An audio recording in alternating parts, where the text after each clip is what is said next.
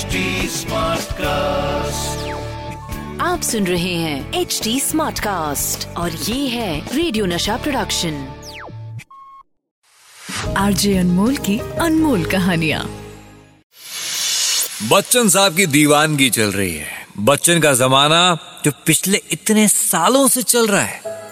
लेकिन बात उन दिनों की करेंगे जब जब अमिताभ बच्चन साहब को फ़िल्मों में काम करने के लिए सिफारिश की ज़रूरत पड़ी थी। आज हर प्रोड्यूसर डायरेक्टर अमिताभ बच्चन के साथ काम करना चाहता है। हर फ़िल्म मेकर का ख्वाब है कि ज़िंदगी में एक बार सदी के महानायक बिग बी के साथ काम करने को मिल जाए। अमिताभ बच्चन का बहुत ही लंबा करियर ग्राफ है।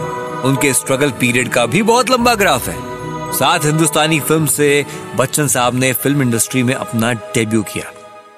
लेकिन उसके बाद भी स्ट्रगल था और बहुत लंबा। बॉम्बे टॉकी, परवाना, प्यार की कहानी, रेशमा और शेरा, कई फ़िल्में चल रही थी, लेकिन वो अप्रिसिएशन नहीं मिल रही थी, जिसकी जिसकी एक चाहत थी, जिसकी एक तलब थी। लगातार ऐसी सत्रह फ़िल्मों के बाद अठारहवीं फ़िल्म संजीर आई, जिसका वो डायलॉग आज भी मुँह जबानी याद है। जब तक बैठने को न कहा जाए, शराफत से खड़े रहो। ये पुलिस स्टेशन है, तुम्हारे बाप का घर नहीं। प्रकाश मेहरा साहब की जंजीर बस अभी रिलीज़ ही हुई थी। अब यहाँ दूसरी तरफ़ रमेश सिप्पी एक सपना देख रहे थे। सपना एक ऐसी फ़िल्म बनाने का जिसमें रोमांस हो एक्शन हो कॉमेडी हो और बन जाए वो एक ज़बरदस्त blockbuster milestone film Sholay. Sholay Sholay Sholay. Film की कहानी लिखी थी, हिंदी सिनेमा के तब तक के हिट हो रखे सलीम जावेद की जोड़ी ने। जंजीर भी उनकी लिखी हुई थी। तो साहब, जब शोले की कास्टिंग की बारी आई, उस वक्त धर्म जी धर्मेंद्र बहुत बड़े स्टार थे। अमिताभ बच्चन, सत्रह फ़िल्मों के बाद अभी अठारहवीं फ़िल्म जंजीर अभी रिलीज़ ही हुई थी। अभी तक ये भी नहीं साबित हुआ था कि हिट है कि नहीं है। रमेश सिप्पी साहब, अमिताभ बच्चन के काम से इतने वाकिफ नहीं थे। लेकिन सलीम जावेद तो यही चाहते थे कि जय के रोल के लिए शोले में अमिताभ बच्चन ही काम करें। शोले की कहानी सुनने के बाद अमिताभ बच्चन फ़ौरन सलीम जावेद साहब से बोले हाँ सलीम साहब ये कहानी तो बहुत ही अद्भुत है। मैं इस कहानी का हिस्सा बनना चाहूँगा। सलीम जावेद ने कहा, ठीक है भाई, हम सिप्पी साहब से बात करेंगे।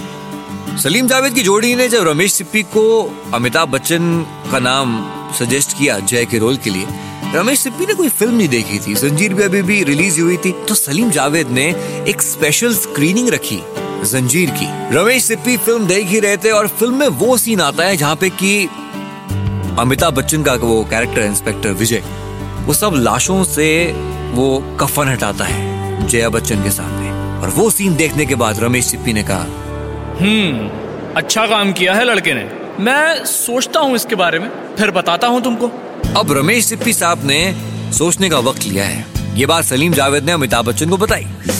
अमिताभ जी को भी लगने लगा यार ये फ़िल्म हाथ से चली ना जाए। ऐसा करते हैं let's not leave any stone unturned Bachchan साहब पहुँचे अपने एक दोस्त के पास। अमित जी धर्म जी से तब तक कुछ कुछ दफ़ा मिल चुके थे। वो धर्म जी के घर पहुँचे और उनसे आके कहा धर्म जी मेरी बहुत इच्छा है कि शोले पिक्चर में मैं आपके साथ काम करूँ। बहुत अच्छा होगा अगर आप मेरी थोड़ी सी सिफारिश कर दे रमेश सिप्पी साहब से। अरे अपने धर्म जी तो यारों के यार हैं भाई। अपने दोस्त को ना कैसे कह सकते थे? धर्म जी ने रमेश सिप्पी साहब से अमिताभ बच्चन की सिफारिश की। बस फिर क्या था? शोले फ़िल्म एक तरफ़ तो जंजीर देख चुके थे, रमेश सिप्पी काफ़ी कन्विंस वहाँ पे भी हो चुके थे। धर्म जी की तरफ़ से भी फ़ोन कॉल गया, बातचीत हुई। तो बस फिर, जय को मिल गया उनका अमिताभ बच्चन और वीरू को मिल गया उसका धर्म। इस तरह से Amitabh Bachchan was finalize for the film Sholay. RJ Anmol की अनमोल कहानियाँ।